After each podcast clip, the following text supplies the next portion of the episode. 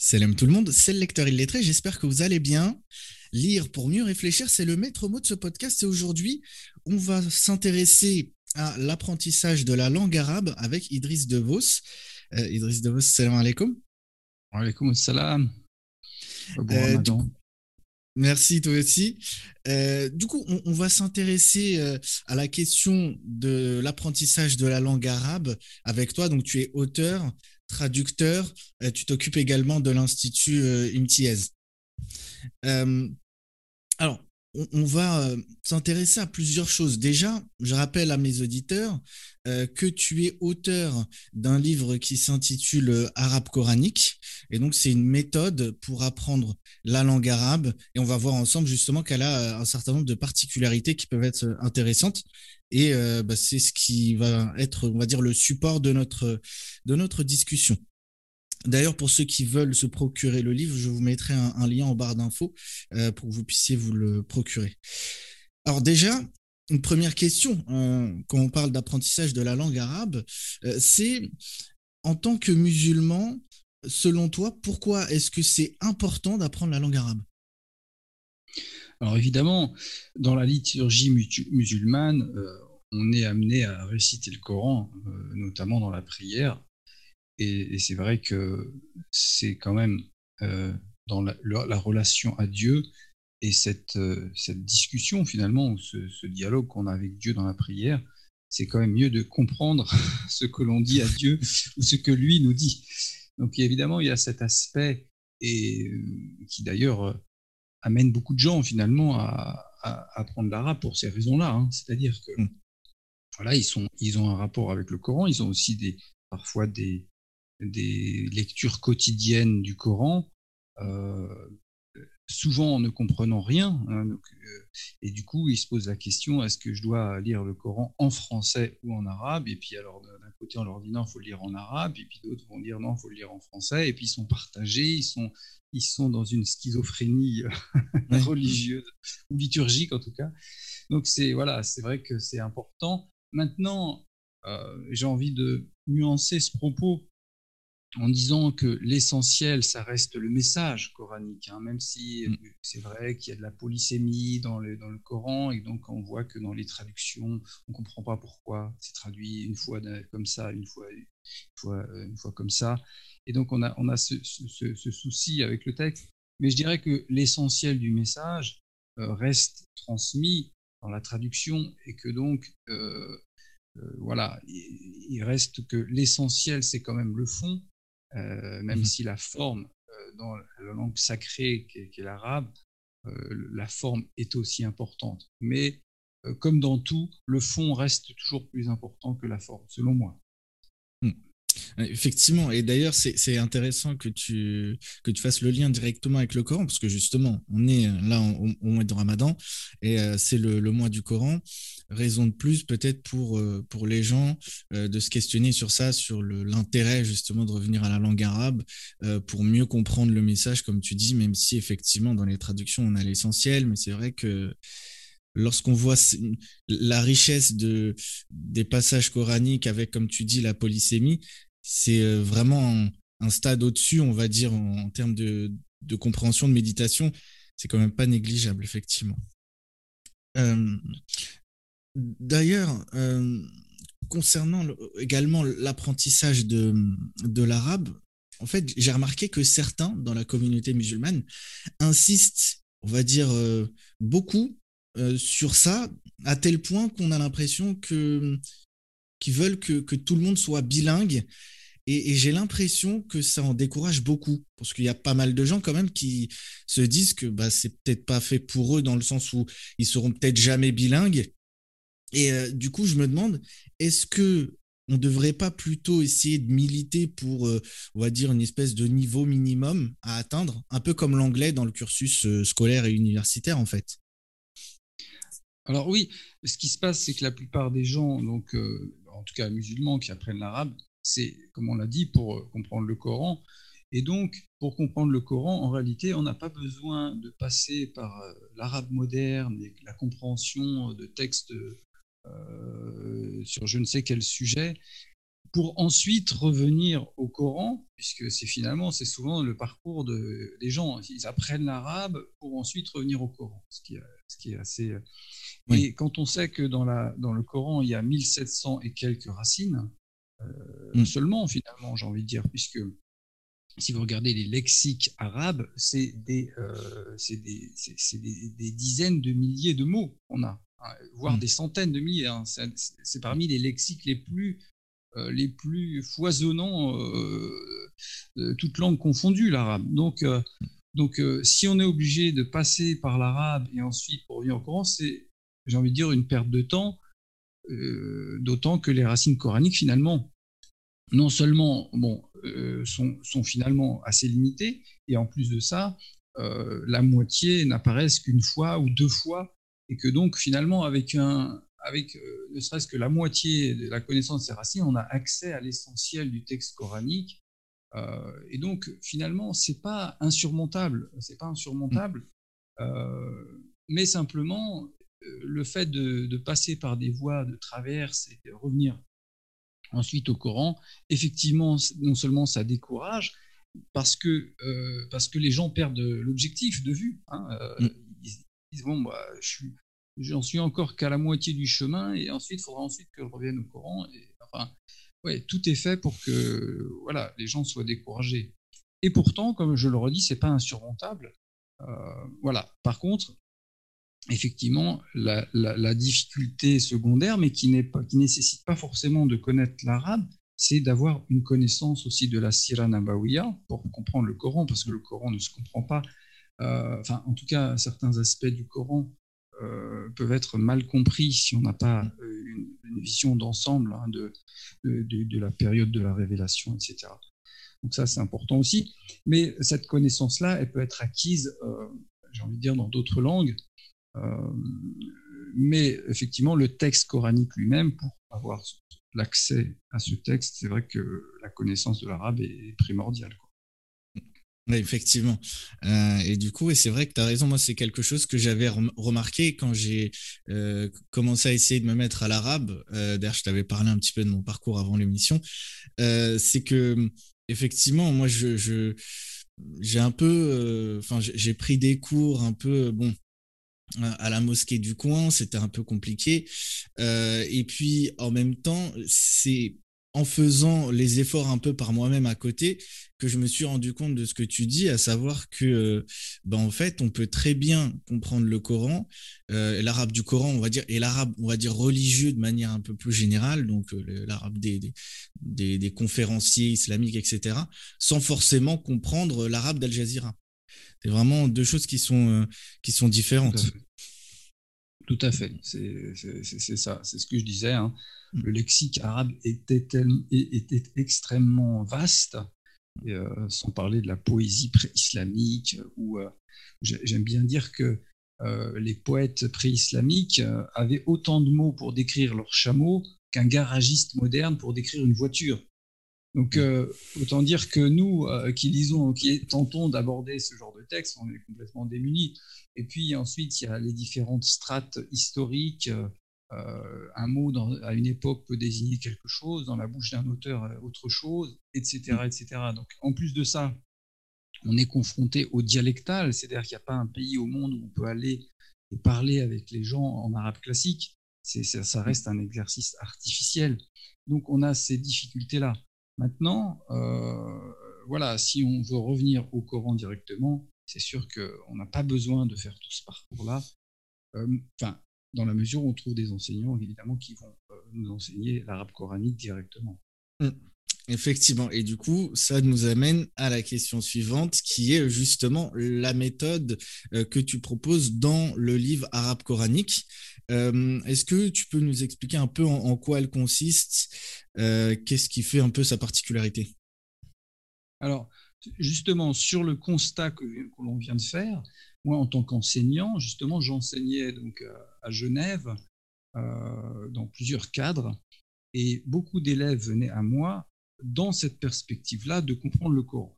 Donc, étant moi-même démuni, c'est-à-dire n'ayant pas de support pédagogique adapté à ça, il a fallu que je m'adapte et que je crée par moi-même des supports pédagogique adapté. Alors, il se trouve mm. que j'avais eu la chance d'être formé également en FLE, c'est-à-dire français langue étrangère, et donc d'avoir la connaissance de l'historique de la didactique des langues, etc.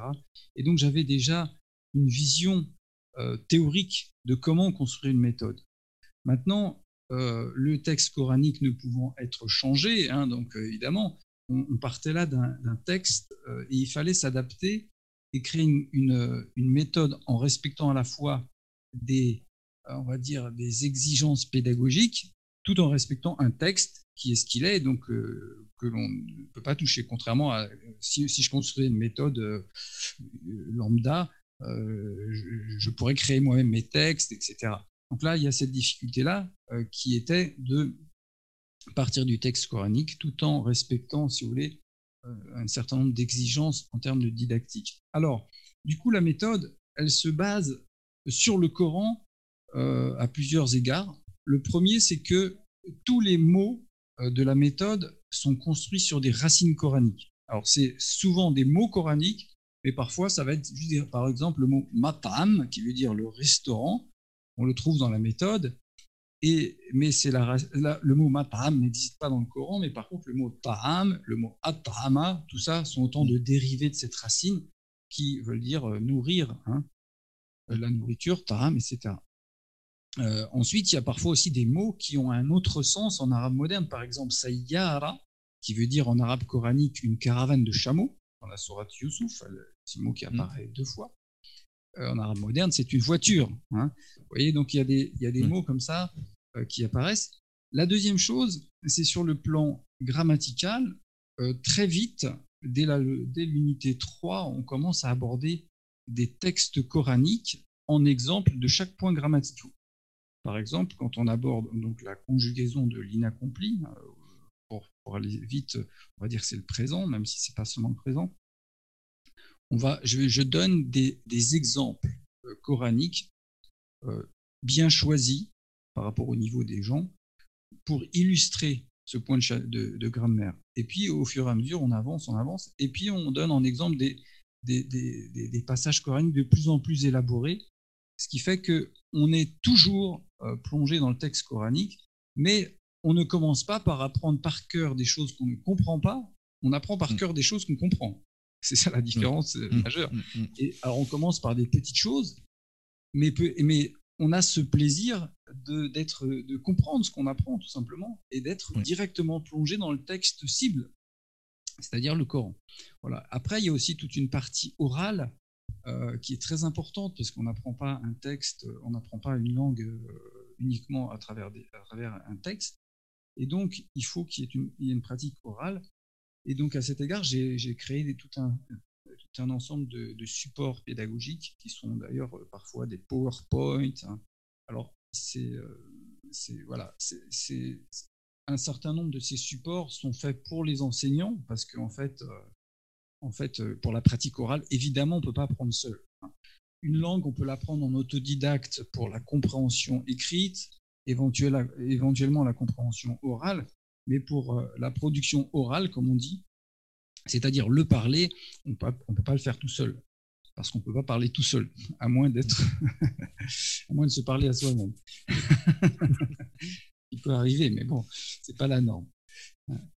Donc euh, voilà. Donc alors c'est pour ça que la méthode, elle est faite euh, d'abord pour les enseignants, même s'il y a une grande partie de la méthode qui peut être utilisée en autodidacte, elle est quand même faite à l'origine pour les enseignants. C'est-à-dire tous ces enseignants qui, euh, qui en fait, euh, comme moi au départ, se retrouvaient démunis. Et je sais qu'il y a énormément d'enseignants d'arabe qui travaillent dans des associations, qui travaillent dans des mosquées, mais qui ne sont pas des formateurs d'origine et qui n'ont qui donc pas les outils euh, et qui ne euh, peuvent pas improviser comme ça en cinq minutes une méthode complète.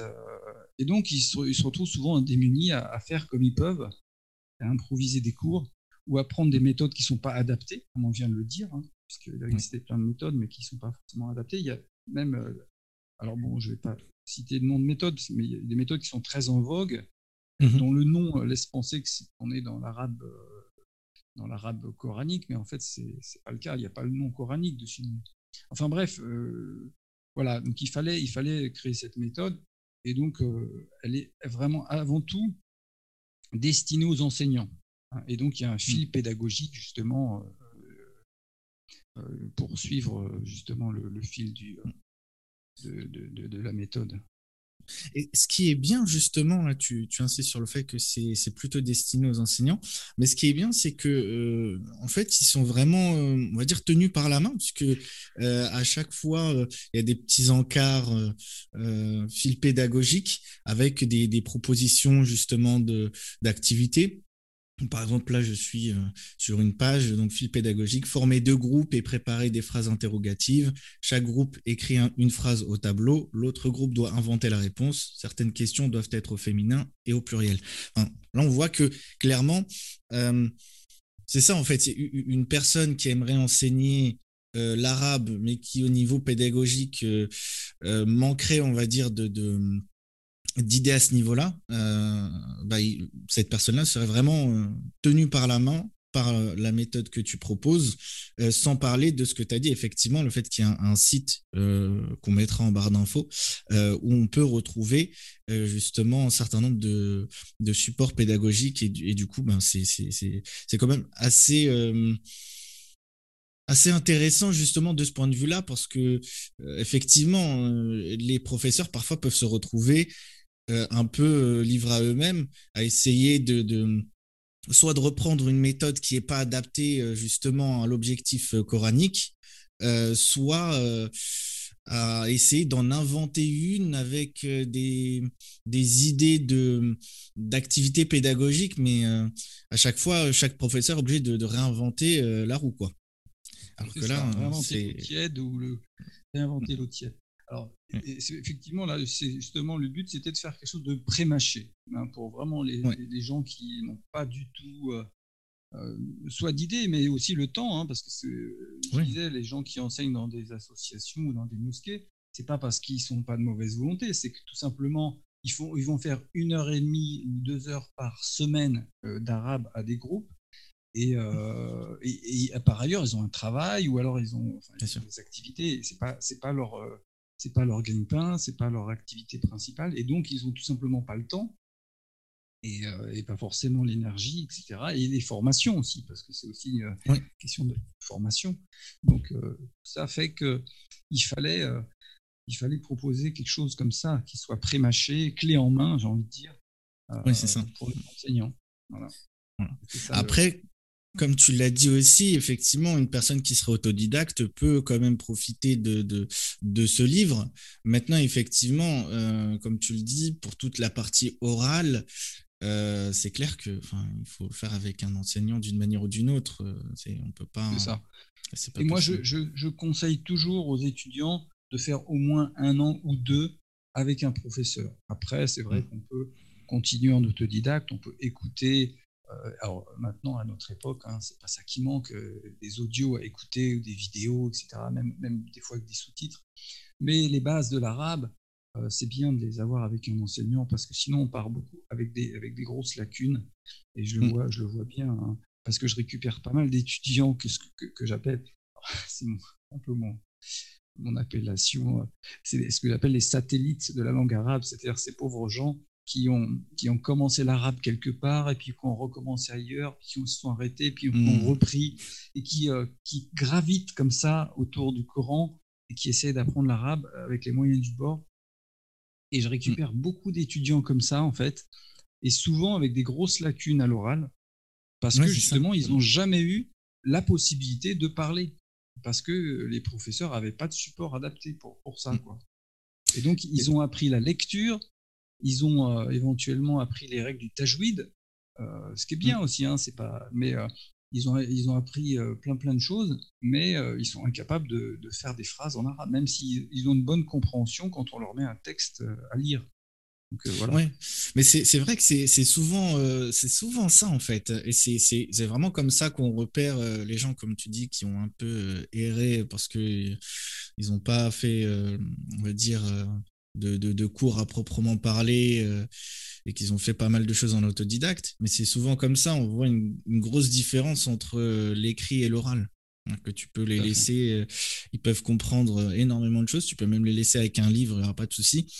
Et par contre, au niveau oral, c'est c'est la panique.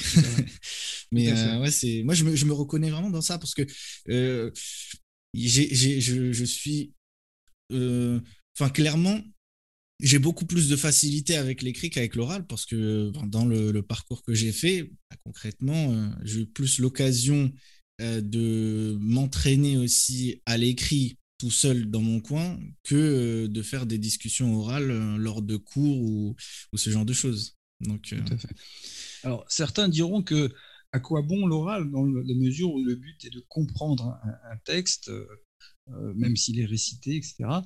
Mais en réalité, quand on apprend une langue, euh, déjà, le fait d'être actif dans l'apprentissage euh, aide à mémoriser. Déjà, ça c'est une, c'est déjà une, première raison suffisante mmh. de travailler l'oral.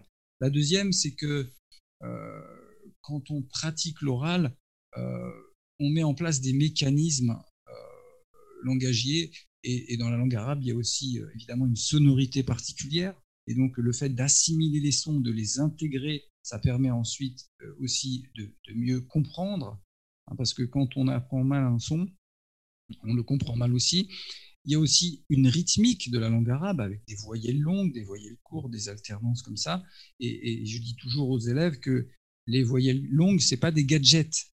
Euh, ça change le sens. Par exemple, Jamal, c'est chameau, et Jamal, c'est la beauté donc le hadith nous dit Allah, euh, euh, Inna Allah jamil yuhibbul jamal, Dieu est beau, il aime la beauté. Si vous dites yuhibbul jamal, ça veut dire il aime le chameau. Alors ça n'exclut pas que Dieu aime les chameaux, puisqu'il est le wadoud, hein, il est l'aimant, mm. mais quand même le sens est un peu altéré. C'est clair. Juste à cause de cette voyelle longue. Donc euh, la longueur des lettres, le rythme de la langue arabe, tout ça a son importance et donc l'oralité a une place très importante au début, en tout cas, de l'apprentissage. C'est pour ça que je dis toujours, au début, c'est bien d'avoir un enseignant. Euh, et, euh, et, voilà, donc c'est quand même important. Clairement. Et, d'ailleurs, je rebondis sur ce que tu viens de dire avec euh, le fait que ça change le sens et euh, euh, que c'est important de, du coup d'entretenir son, son oral.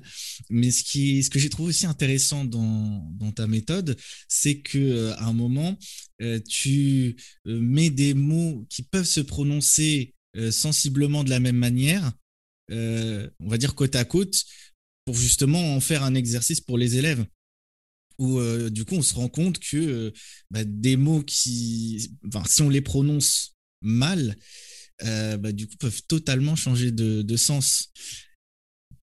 Et ça, c'est.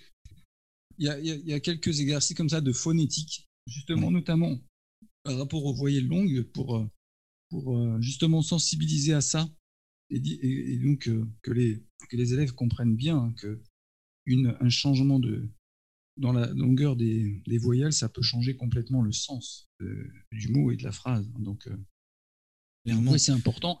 C'est pour ça que les exercices de phonétique, alors il y en a toujours dans les, dans les, dans les méthodes modernes de langue, hein, des exercices de phonétique, parce que ça, effectivement, ça a son importance. Hein, par exemple, les, apprenants du français, euh, vous savez qu'en français, il y a, il y, a, il y a 13 voyelles. Enfin, quand on parle des sons, hein, j'entends. Oui. Ça fait 13 voyelles, c'est énorme. Donc, euh, et, pour beaucoup d'apprenants du français, euh, toutes ces voyelles, c'est euh, extrêmement difficile à, c'est parfois très difficile à distinguer hein, entre le pré, le prêt et le prix. Hein, voilà, c'est pas c'est pas forcément évident. Et donc pour l'arabe, c'est pareil. L'arabe est très riche en consonnes. il est beaucoup plus pauvre mm. en, en, voyelles, puisqu'il n'y a que trois voyelles en arabe, enfin théoriquement, parce qu'après il y a ce qu'on appelle les imala, les inflexions mmh. vocaliques. Hein. Mais, euh, mais euh, par contre, est très riche en consonnes. Hein. Et, donc, euh, la phonétique est importante, l'assimilation des sons, les, lettres emphatiques, les lettres gutturales, etc. et, ça, du coup, oui, pour, pour rebondir sur ça et donner un exemple concret de ce que je disais, par exemple, tu, tu donnais l'exemple de FF et SS. Donc, SS euh, meuble et SS fondation. Euh, tu donnes l'exemple également de Amel, l'espoir, et Amel, le travail. Hay, et aïe. Nahr, nahr. Euh, tu prends l'exemple de nazir et nazir. Donc c'est. Je vois que tu prononces bien en tout cas. ça c'est ça c'est le c'est grâce au tajwid hein, je vais te dire que pour ah, les ah oui alors ça c'est la meilleure école pour la prononciation ça il n'y a pas de mais oui. clairement clairement. Ça c'est un bon complément effectivement le, le tajwid. Je, me rappelle j'ai un élève comme ça qui euh, enfin que j'avais à Genève et qui faisait du tajwid euh, tous les matins. Il avait la meilleure prononciation de tous euh, n'était pas forcément meilleur euh, pour la compréhension, mais il avait une prononciation impeccable. Hein, c'était un, Suisse, hein, un vrai Suisse, 100%, mm. euh, et il prononçait vraiment parfaitement. Mm. Mais voilà, c'est vrai que c'est un bon complément. Mm. L'intérêt en fait du tajwid, c'est vraiment, euh, pour, en tous les cas pour l'apprentissage de la langue arabe, c'est le côté l'apprentissage de, des points de sortie des lettres et de leur, de leur qualité. Ça, c'est clair que moi, ça m'a ouvert les yeux sur plein de choses. Je me souviens, bah, justement, quand au début, je prenais des cours, euh, comme je t'ai dit, à la mosquée, euh, avec euh, un professeur qui faisait ce qu'il pouvait, bah, il y avait plusieurs lettres qui se prononcent, enfin, qui se prononçaient sensiblement pareil. Et quand je posais la question, ben, on n'arrivait pas forcément bien à m'expliquer la différence, en fait.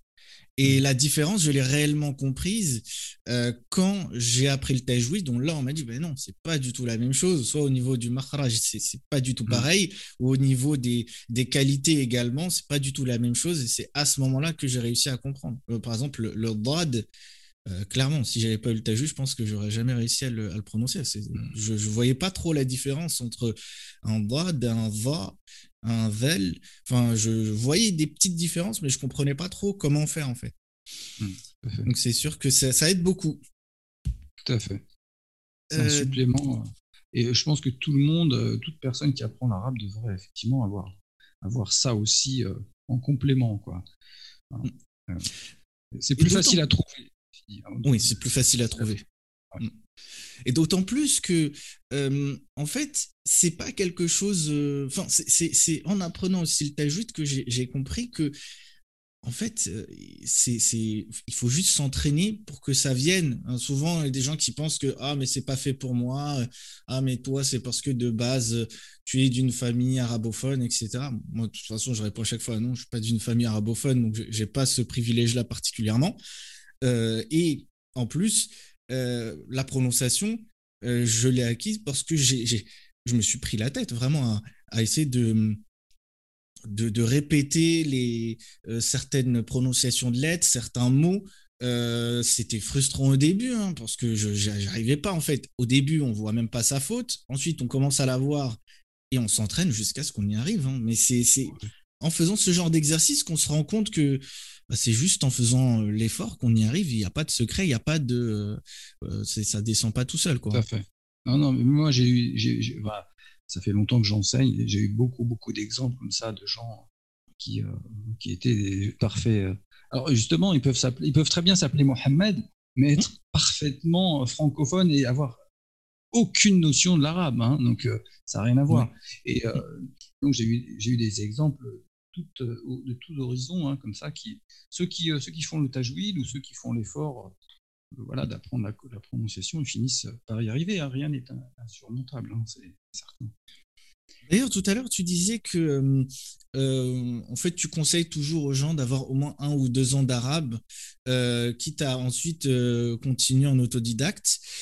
justement, imaginons une personne qui a fait son année d'arabe et qui, euh, pour X ou Y raison, ne peut pas continuer, euh, quel conseil tu, lui donnerais pour euh, s'améliorer en fait? Est-ce que il y a des, choses en particulier enfin, que, tu, que tu conseillerais à ce niveau-là? Oui, alors écoutez, déjà, comme je disais tout à l'heure, on a la chance à notre époque, et moi je me rappelle que mon grand-père, qui s'est converti en 1950 quand même, Hein, c'était à une époque où il n'y avait pas beaucoup de convertis, et autant te dire qu'il n'y avait pas non plus beaucoup de, de supports audio. Hein. C'était euh, euh, les premiers supports audio, je crois que ça devait être à 6000 avec des cassettes, euh, des vieilles cassettes. Et il y avait une tante aussi qui m'avait redonné un vieux A6000 comme ça. Enfin bref, à l'époque, alors aujourd'hui, on a tout ce qu'il faut pour travailler. On a des vidéos, on a des, des, gens, voilà, ou des vidéos même avec des sous-titres, etc. Donc il y a beaucoup de choses.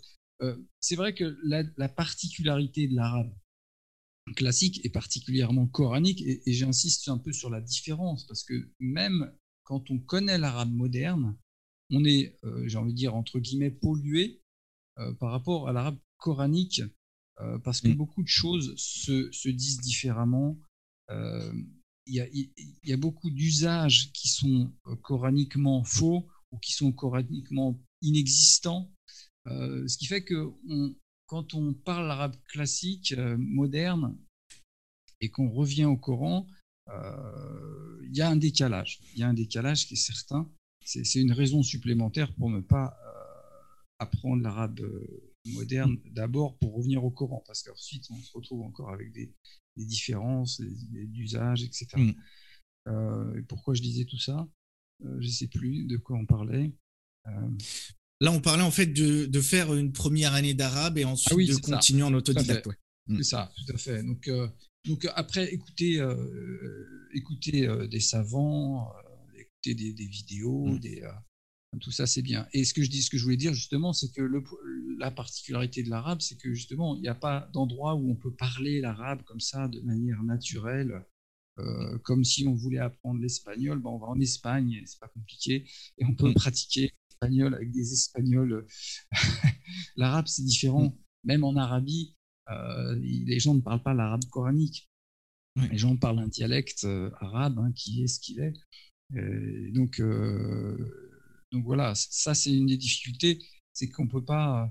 Après, on peut toujours faire des stages. Il y a des stages qui sont proposés mmh. dans les pays arabes avec des gens, des immersions, etc. Et même les immersions, hein, moi je, je préconise toujours d'avoir des bases avant de le faire. Parce que mmh. l'intérêt de l'immersion, c'est justement de pouvoir pratiquer ce qu'on a appris.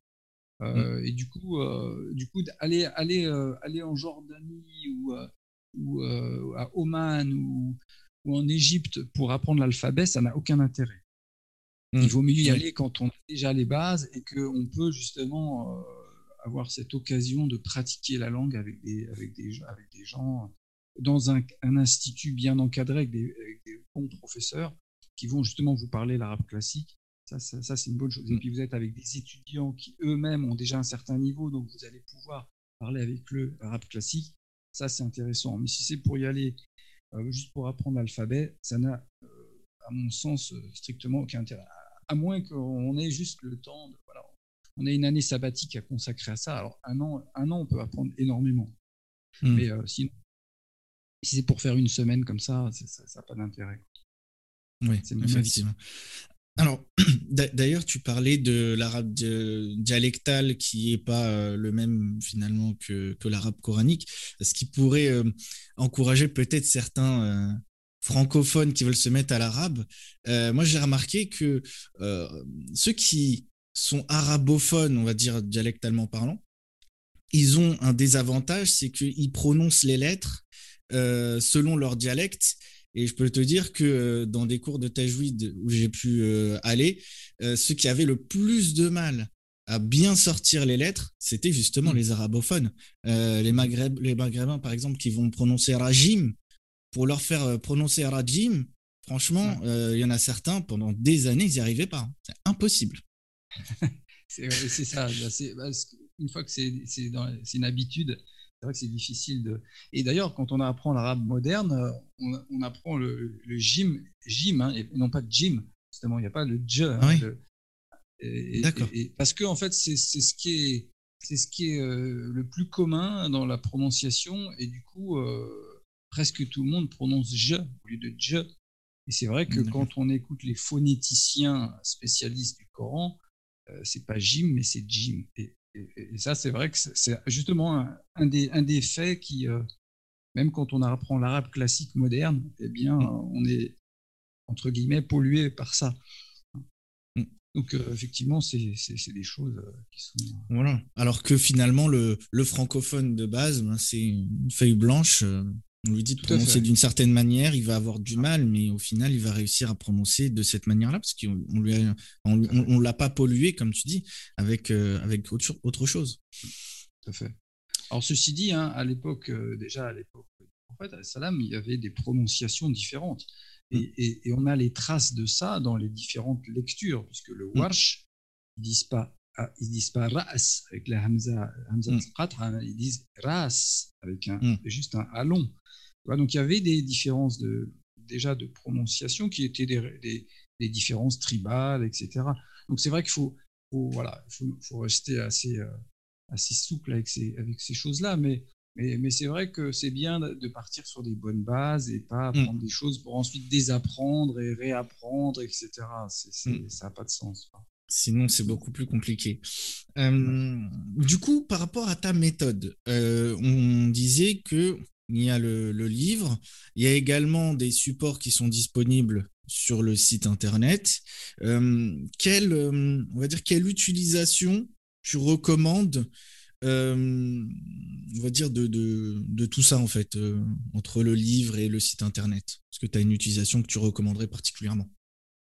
Alors, si c'est en, autodidacte, j'entends, c'est ça hein? Oui, oui, oui, par exemple. Alors, parce que, parce que pour les enseignants, de toute façon, il y a effectivement ces supports qui sont mis à disposition avec le fil pédagogique. Mais c'est vrai que ce fil pédagogique, pour les autodidactes, il est moins pertinent, puisque du coup, il, hmm. y a des tas de choses qu'ils ne pourront pas faire. Toutes les activités, il y a des activités de groupe qui sont proposées, des activités euh, orales avec d'échange avec l'enseignant, etc. Euh, tous les PowerPoint qui sont à disposition sur le site, qui sont hmm. justement des supports. Il y a des animations avec euh, voilà, qui sont l'occasion de, de, parler on voit des images et on doit décrire ce qui se passe, etc. Tout ça, c'est des choses qu'on ne peut pas faire tout seul. Donc euh, finalement, euh, ce qui reste pour un autodidacte, c'est tout le travail de compréhension écrite, de production écrite et de compréhension orale. Parce qu'il y a aussi des audios, hein, il y a aussi des audios qui sont disponibles. Tous les exercices ils sont euh, enregistrés, etc., etc. Donc il y a, y a de quoi il y a de quoi travailler en autodidacte, sauf évidemment, encore une fois, pour la production orale. Mais sinon, l'usage de la méthode, il est assez simple à suivre, hein, puisque tout est indiqué. Et il y a des activités pour l'écrit, il y a des activités euh, euh, pour, pour, la, pour, la, compréhension, pour euh, le vocabulaire, la, phonétique. Alors la phonétique, c'est encore une fois, on disait que c'est, pas apprendre la phonétique seul, hein, c'est, mm. important d'avoir quelqu'un. Mais voilà, euh, à part ça, à part ça, c'est assez, euh, assez facile, quoi. D'accord. Euh, alors d'ailleurs, depuis tout à l'heure, on parle du, site. Est-ce que tous ces supports-là, c'est un, un, supplément, on va dire, payant par rapport au livre ou est-ce que c'est disponible directement sur le site gratuit? Non, non. D'accord. D'ailleurs, tous les enseignants qui nous entendent, tous les enseignants d'arabe, je les invite à aller sur le site parce qu'il y a il y a plein de choses qu'ils peuvent utiliser, notamment des PowerPoint qui sont expliqués en plus en, début de page. La première euh, slide du PowerPoint, il, est, il y a un fil pédagogique aussi. Donc les profs, mhm. ils peuvent le prendre, l'utiliser. Euh, tout ça, c'était gratuit. Euh, après, évidemment, tout ce qui est audio, ça, ça, ça fait référence au, au, au, texte du livre. Donc, c'est bien d'avoir le livre avec. Mais sinon, euh, et puis sur mon site Institut MTIAS, il y a aussi un certain nombre de, choses comme ça à disposition, notamment pour les enfants. Euh, j'ai des alphabets avec des animaux, j'ai des, j'ai des euh, jeux de loi pour apprendre l'alphabet. Mmh, j'ai aussi une bataille navale revisitée que j'ai appelée la chasse aux chameaux. et c'est un exercice pour travailler la conjugaison, mais en s'amusant. Il, y a il y a un certain nombre de trucs comme ça. Et d'ailleurs, j'invite euh, les enseignants ou tous, ceux qui veulent à, me renvoyer, euh, s'ils ont des documents comme ça à partager, parce que c'est mmh. bien. Et, ça, c'est un point important d'ailleurs, c'est qu'il y a énormément d'enseignants qui euh, font des supports pédagogiques de leur côté et puis qui les gardent. il n'y a pas beaucoup de partage en fait. Mmh. Et c'est dommage. C'est dommage parce qu'on a besoin, enfin les enseignants ont besoin de ça de partage. Euh, pourquoi est-ce qu'on doit tout refaire de A à Z? Non, c'est pas intelligent. C'est pas, mm. c'est pas au bénéfice de la, de la communauté de devoir tout refaire euh, à chaque fois. Euh, alors qu'il y a déjà des gens qui ont fait les choses. voilà, il faut, il faut partager. Et du coup, bon, sur le site, moi, je mets pas mal de choses comme ça en partage, mais et puis j'invite ceux qui veulent à, partager. Et moi, tout est disponible gratuitement sur ce site, donc ça, mm voilà, c'est des choses. Euh, pour les enfants. c'est vraiment important, euh, justement, le, partage, d'autant plus que là, cette méthode, euh, elle, elle va permettre à pas mal de gens qui euh, sont arabophones, qui veulent enseigner et qui, comme tu dis, ne sont pas forcément des, de, vrais enseignants, dans le sens où, voilà, ils, font ça pour une association, pour la mosquée du coin, ou peut-être pour des, pour des proches. et le fait d'avoir tout, on va dire, le livre avec le fil pédagogique qui va donner un certain nombre de, euh, d'activités euh, qui peuvent être mises en place ou euh, le site avec tous les supports pédagogiques, ben ça, ça peut vraiment faciliter et, permettre à, on va dire, déjà améliorer, on va dire, la manière dont est enseignée la langue arabe par des, enseignants, on va dire, dont ça n'est pas la profession. Euh, mais aussi peut-être euh, certains qui sont arabophones, qui auraient peut-être eu envie d'enseigner l'arabe, mais qui, en termes de méthode pédagogique, ne, savaient pas forcément comment faire. Bah là, ça va peut-être leur permettre de, de, sauter le pas et de, de, de céder de ça pour, euh, pour propager la langue arabe et l'arabe coranique particulièrement. Tout à fait. Et d'ailleurs, j'ai déjà des retours de certains enseignants qui me remercient parce que c'est hyper confortable. C'est comme si, voilà, ils étaient là à chercher euh, comment faire, etc. Et puis, pof, on mm. leur donne un truc clé en main et ils sont là. Bah, pour un enseignant, c'est royal. c'est royal. Il arrive, il n'a plus, plus, à réfléchir, il plus à... après, ils peuvent adapter parce que, mm. évidemment, chaque euh, personne, chaque apprenant est différent, donc il y a toujours des adaptations à faire, ne serait-ce que dans le rythme de l'apprentissage, euh, les devoirs à la maison, etc. Mais dans l'ensemble, c'est un, c'est un, un ensemble qui est très confortable et j'ai déjà beaucoup de retours comme ça. Alors il y a aussi quelques coquilles, d'ailleurs, bon, les coquilles, hein, ceux, qui, euh, ceux qui en trouvent encore, ils peuvent toujours euh, euh, me les envoyer parce que pour la prochaine édition, on va remédier à toutes les petites coquilles qui restent. Mm. voilà, mais c'est vrai que j'ai des très bons retours mm. des enseignants qui, voilà, sont, euh, sont, très contents. Ils ont qu'à demander à, l'élève d'acheter le livre et puis ils ont. mais c'est un peu ça. C'est un peu ça. Et, l'expression clé en main, c'est vraiment le, ce que j'ai ressenti quand j'ai découvert le, livre. Euh, je me suis dit, ah en fait, c'est ça, l'enseignant, il n'a pas à se poser de questions. En fait, tout est là. Euh, même pour une personne qui serait juste arabophone, qui aurait envie de, transmettre la langue arabe, il y a pas mal de choses euh, euh, qui, peuvent être mises en place de façon assez, assez simple. et des activités auxquelles on ne pense pas forcément. Hmm. Tout à fait, tout à fait. J'ai des, anciens élèves qui, à qui j'ai que j'ai chargé de, de, faire de donner des à qui j'ai chargé de donner des cours à certains débutants complets euh, mhm. pour, pour parce qu'ils devaient commencer rapidement, enfin ils avaient du retard, enfin bref. Et, euh, mhm. et ça s'est très bien passé, parce qu'effectivement, c'était euh, tout, tout, est prêt, quoi. Il n'y a plus qu'à. c'est clair, c'est clair. Mais en tous les cas, j'espère que ça incitera les auditeurs à, se procurer ça. C'est de toute façon, comme on l'a dit, à la base, c'est fait plutôt pour les gens qui ont envie d'enseigner l'arabe coranique. Euh, également du coup pour les élèves de ce, genre d'enseignants du coup, mais aussi pour mmh. des autodidactes, même si euh, toutes les activités ne pourront pas forcément être mises en place, euh, il y a quand même pas mal de choses qui peuvent être très très intéressantes dans ce livre. Donc moi je le recommande à, mmh. tous celles et ceux qui, qui voudraient se mettre à l'arabe coranique. Oui. Et, peut-être une dernière chose justement par rapport à ce que tu dis, les autodidactes, tu sais, les, et, tous, ces, tous ces passages coraniques que je donne euh, en référence, ils sont, les élèves sont toujours au niveau de comprendre. Et, euh, donc pour les autodidactes, ça c'est un intérêt majeur. C'est-à-dire qu'ils mm. vont, ils vont être, euh, ils vont, s'ils suivent la, leçon de grammaire, etc., ils suivent les, recommandations, etc., ils vont comprendre les passages. alors des fois, il y a toujours des petites subtilités au début qui vont échapper. Mm mots, quelques mots outils. Parce que comme on a dit, on peut pas, c'est le Coran, on peut pas le changer, on peut pas le, le, comment dire. Donc le choix des, le choix des, des versets coraniques est très, est très euh, réfléchi. Mais bon, mm. au, au, début, il y a toujours des petites choses comme ça. Mais dans l'ensemble, ils comprennent tout ce qu'ils tout ce qu'ils vont être amenés à lire et à mm. apprendre par cœur. Parce qu'il y a aussi des, des passages à apprendre par cœur. Mais l'objectif, c'est toujours d'être dans un apprentissage. Mm. Euh, dans l'apprentissage de texte que l'on comprend. Mm. Et c'est vraiment important euh, de lier les deux parce que finalement, comme tu dis, en fait, c'est on n'est clairement pas face euh, à la méthode où, euh, par exemple, bah, on va aller dans une, dans une institut pour apprendre l'arabe moderne, ensuite on va revenir au Coran. Là, on est plongé directement dans, dans l'arabe coranique et on va lier deux choses, l'apprentissage de l'arabe et également une activité, on va dire, euh, spirituelle, religieuse, puisque, comme tu dis, au fur et à mesure, on va apprendre des passages coraniques euh, euh, petit à petit. Donc là, c'est vraiment un, bon moyen de ne pas perdre de temps, justement. Si notre objectif, c'est le Coran, autant commencer directement par ça, même en apprenant la langue arabe. Exactement. Exactement. D'ailleurs, oui.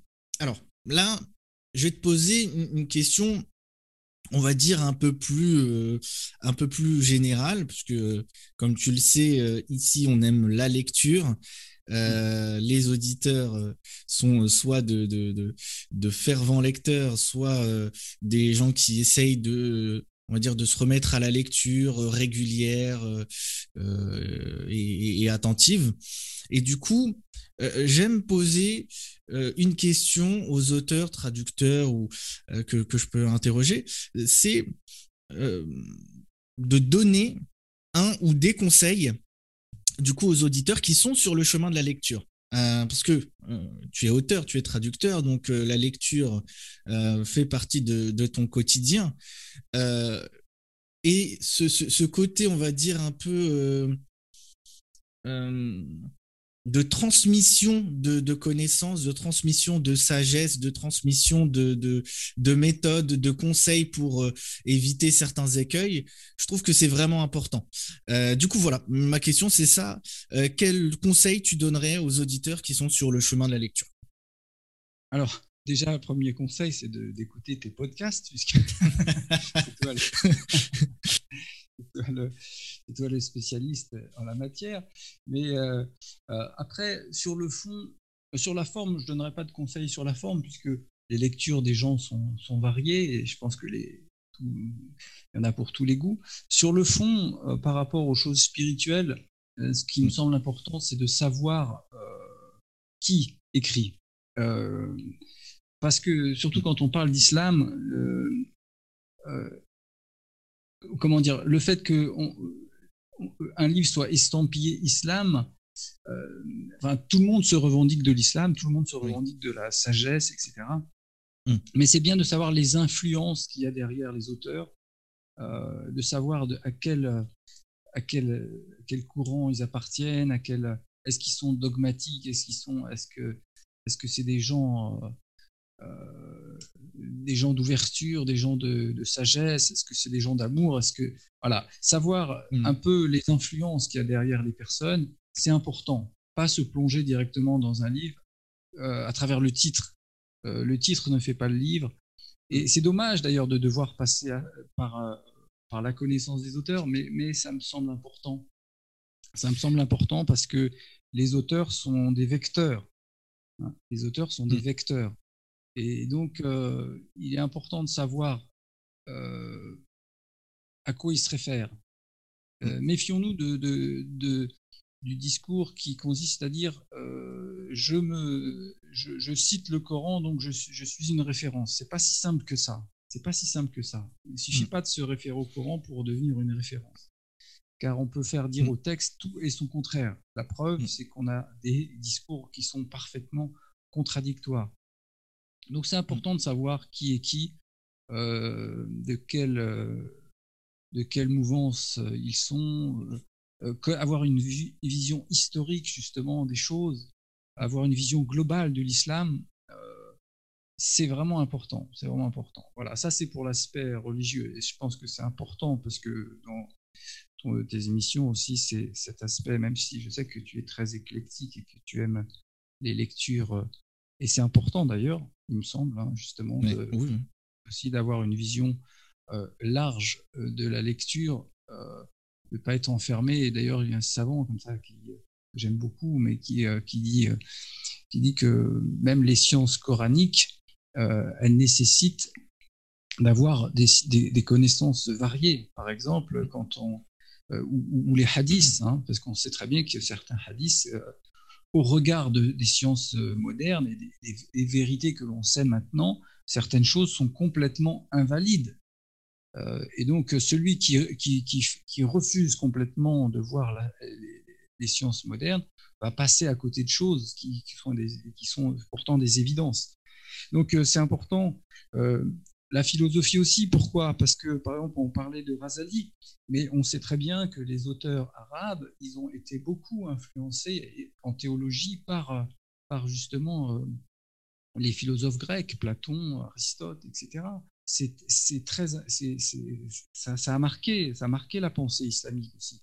Donc, même si ce n'est pas les seules influences, ça a marqué. Donc, avoir ces connaissances, ça permet de, de situer les choses et, de, et parfois de, de relativiser aussi certaines choses. Ça, c'est important. Donc, à garder, garder une curiosité d'esprit, pas être euh, la tête dans le guidon, non. Il faut, euh, il faut avoir l'esprit large, euh, regarder ce qui se passe autour, garder l'esprit ouvert à la contradiction. Parce que si vous avez un contradicteur en face de vous, c'est parce qu'il a un autre parcours. Et du coup, il a d'autres références. Il faut essayer de, savoir pourquoi est-ce qu'il ne pense pas comme moi. Donc ça, c'est important euh, de, rester ouvert à la critique, euh, rester ouvert à la critique. Et du coup, d'écouter les contradicteurs de ce, que, ce qui nous semble être des évidences.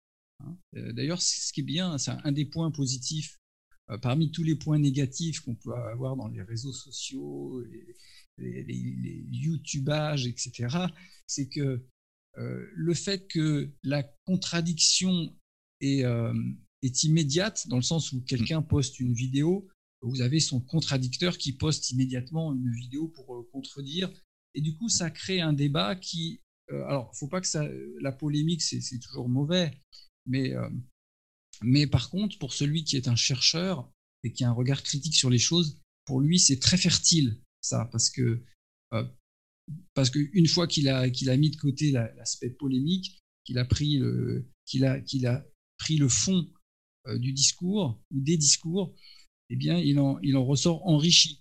Hein. Et donc cet accès direct à la, à la contradiction, d'ailleurs le Coran nous dit que hein, si Dieu avait voulu, il aurait créé les hommes en une seule communauté, mais, mais, mais ils ne cessent de diverger, et c'est pour cela, sauf ceux à qui il a fait miséricorde, c'est pour cela qu'il les a créés.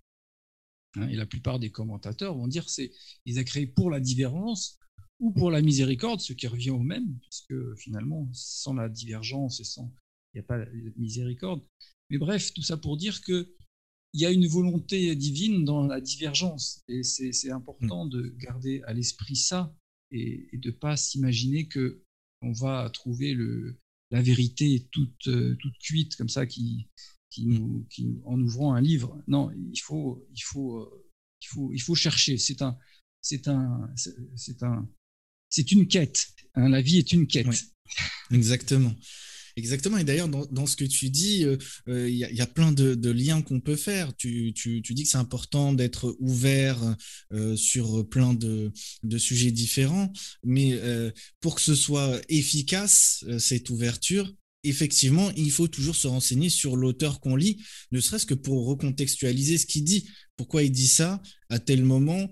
Euh, Il le dit forcément euh, parce qu'il est peut-être influencé par, euh, par son courant de pensée ou par, par son contexte historique ou par plein de choses. Donc, c'est sûr que ne pas connaître l'auteur d'un livre qu'on lit, c'est une erreur. C'est une erreur, quel que soit l'objectif du lecteur, que ce soit pour ne pas tomber dans le piège, euh, si c'est un auteur qui peut être euh, entre guillemets dangereux, euh, ou que ce soit ne serait-ce que pour comprendre en fait ce que, ce que l'auteur a vraiment voulu dire, parce qu'on peut comprendre un texte, nous avec notre façon de penser de maintenant et les influences qu'on a, et en, en, réalité, si on creuse, on peut se rendre compte que l'auteur, lui, c'est pas du tout ce qu'il a voulu dire, parce que euh, on peut se rendre compte en, connaissant encore une fois son contexte, ses influences, etc., etc. Donc ça, c'est vraiment effectivement fondamental. ne pas connaître l'auteur et foncer tête baissée, c'est le meilleur mm. moyen de, faire des, erreurs d'interprétation et de ne pas comprendre réellement la pensée de l'auteur qu'on va lire. Tout à fait. Et puis de, et puis d'être sous l'emprise intellectuelle de, de personnes dont on ne sait pas finalement qu'est-ce qu'ils ont derrière la tête. Donc mm. c'est important de, de, voilà, de garder une liberté, hein, garder une liberté, euh, un esprit critique sur ce qui est dit, euh, parce que, et comme le dit Razali, encore lui, euh, il constatait déjà à son époque, bon, celui qui, qui naît chrétien, il reste chrétien, celui qui naît musulman, il reste musulman, celui qui naît généralement, et, mais même plus que ça, celui qui naît dans une école, une école juridique musulmane ne jure que par cette école, Mm. Et euh, finalement, l'esprit critique est assez rare. Mm. Est assez rare parce que lorsque les gens euh, construisent leur foi, ils la construisent souvent en association avec, des, avec une doctrine. Et quand vous mm. touchez à la doctrine, vous touchez à la foi. Et il faut arriver à se libérer de ça. Il faut arriver à, à, à épurer la foi de tout ce qu'il y a autour de construction intellectuelle.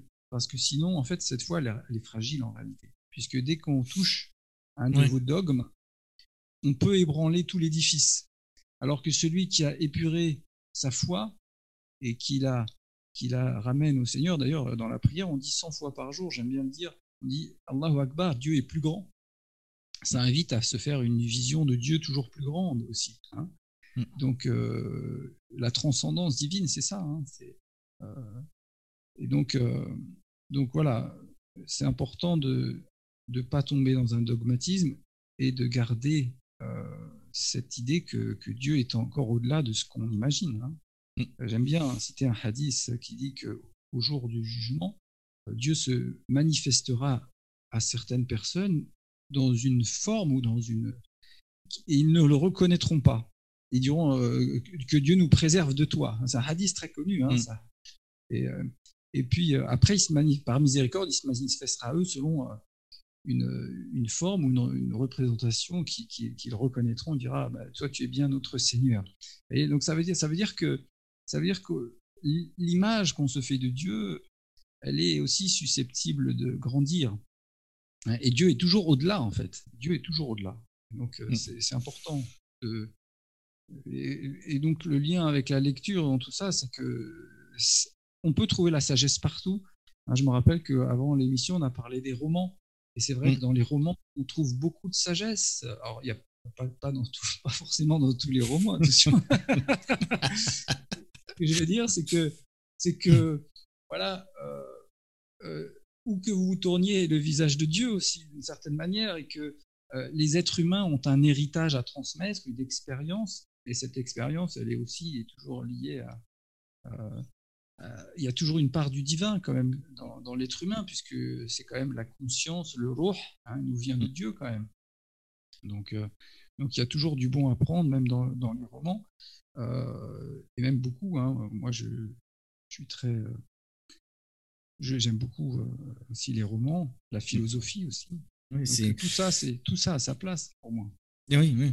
Mais c'est sûr que les romans, c'est malheureusement, euh, chez beaucoup, c'est encore euh, mal vu dans le sens où les gens pensent que c'est forcément une perte de temps, alors que comme euh, on en a discuté avant, comme je le disais, c'est, lire un roman peut apporter beaucoup, parce que certaines choses, on peut ne pas les, on peut les, ne pas vraiment les comprendre d'une certaine manière, et tout d'un coup, en lisant un roman sur ce sujet-là, les comprendre beaucoup plus fortement, en fait. Euh, par exemple, euh, la chute de Grenade, euh, là, on, l'a appris, c'est triste, voilà. Mais quand on lit la manière dont c'est raconté, on va dire, en, arrière-fond dans Léon l'Africain, par exemple, d'Amid Malouf, mm. Mm. Là, on se dit, enfin, là, on ressent vraiment le truc. On se dit, ouais, c'était une vraie catastrophe ce qui s'est passé. Ça, ça devait être oh, horrible. C'est une bonne façon justement de, se, de tirer des leçons finalement. C'est vrai, je, pense que le roman, il, transmet aussi des émotions plus facilement que les textes historiques. Effectivement, euh, Amin Malouf, bah, c'est aussi la façon de, le fait de, de cette, cette sensibilité qu'apportent les romanciers, ça permet d'avoir non seulement euh, d'avoir des, des, comment dire, des enseignements bon, qui peuvent être historiques ou d'autres natures, mais aussi un ressenti qui va avec, mmh. euh, une émotion, une, une, c'est toute la part euh, d'humanité et de sensibilité humaine qui, qui, qui, est, qui, est, transmise à travers ça. Et c'est mmh. important aussi. C'est important aussi. Et, et d'ailleurs, je me rappelle qu'on a parlé aussi de la, de Sira Nabawiya, c'est drôle, oui. ça me fait penser à ça, parce que c'est vrai que dans la Sira, souvent on a des éléments historiques et on a très peu de choses du, de, de l'atmosphère, de la présence du prophète. Et c'est tellement mm. dommage. C'est tellement dommage. Si on avait eu un Amin Malouf à l'époque pour nous raconter.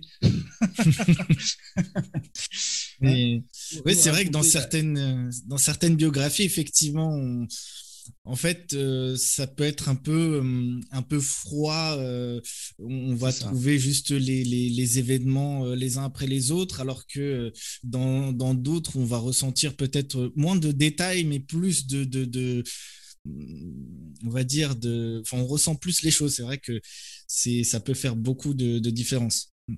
Tout à fait, c'est vrai. Donc la part de sensibilité. Mm. Oui, et, d'ailleurs, pour le, le, fait que tu, tu parlais d'avoir euh, un esprit critique euh, et euh, le fait que bah, si on est si, on est fermé d'esprit finalement à la moindre chose notre foi peut être ébranlée ça c'est quelque chose effectivement que j'ai que j'ai remarqué il y a pas mal de gens qui sont d'un côté très fermés et d'un autre il suffit qu'il y ait on va dire, une ambiguïté qui soit lancée euh, sur la religion, et mm. euh, tu les vois euh, être les premiers à, être complètement déstabilisés, limite proches, entre guillemets, de l'apostasie, quasiment, quoi. On se dit, mais c'est pas possible. Enfin, on peut pas être ébranlé à n'importe quelle ambiguïté qu'on nous balance. Enfin, c'est pas, c'est pas normal. Tout à fait. Mais ça, c'est ce que c'est, c'est, dû à ce que je disais tout à l'heure. Mm. Quand la foi, et surtout quand la foi, elle naît sur des bases uniquement euh, livresques, euh, euh, d'héritage. Parce qu'il y a beaucoup de gens qui ont aussi un rapport à Dieu qui est justement du domaine de l'expérience. C'est-à-dire que des gens qui, qui ont des choses qui se passent dans leur vie qui font que Dieu est présent à eux. Et ceux-là ont mm. une foi qui est beaucoup plus solide, parce qu'elle n'est pas liée à une doctrine, elle est liée à une présence. Donc ces gens-là, ils ont mm. une... moi, je, je, côtoie beaucoup de gens hein, qui sont dans la spiritualité et qui, qui parfois racontent leur expérience, etc. Et, d'ailleurs, c'est tellement merveilleux de voir comment Dieu euh, parle, se manifeste aux gens dans des voies très diverses. Mais enfin bref, mm. tous ces gens qui ont des parcours particuliers avec, euh, avec Dieu euh, ont une foi beaucoup plus solide que les gens qui ont tout simplement eu une foi enfin, héritée, j'ai envie de dire, et qui mm. du coup est très liée à une doctrine et qui, euh, plus, plus, cette doctrine est fragile, plus la foi, du coup, euh, devient fragile. Hein. Mm. Euh, et c'est pour ça, hein, c'est pour ça que je disais tout à l'heure, c'est important de d'épurer la foi de tout cet agrégat doctrinal, même si dans la doctrine il y a des choses hein, et, la forme est importante, surtout en islam, on a une, une, religion qui est merveilleuse, avec ses prières, avec son ramadan qu'on vient de commencer, tous ces, mm ces marqueurs, tous ces supports qui nous permettent de garder l'axe, etc. C'est important, mm. l'axe et la forme est importante. Mais euh, comme je disais au début de l'émission, par rapport au fond et la forme, euh, le fond reste toujours plus important que, que la forme. Et c'est pour ça que c'est pour ça qu'il est important de d'avoir le noyau dur de notre foi qui ne soit pas lié à une doctrine, mais à une présence divine. Et ça, ça me paraît fondamental. C'est vraiment important. Mm, mm. Tout à fait. En tout cas, euh, Idriss, je, te remercie pour euh, toutes ces réponses, pour cet échange vraiment très, très, très intéressant. Euh, je pense que ça va éclairer beaucoup de gens, euh, que ce soit sur l'apprentissage de la langue arabe ou plus généralement sur les, les, on va dire la lecture et les conseils que tu as pu donner. et puis, ben, chers auditeurs, j'espère que cette émission vous aura été utile. N'oubliez pas qu'une umma qui lit est une umma qui vit. Wassalamu alaikum wa rahmatullah.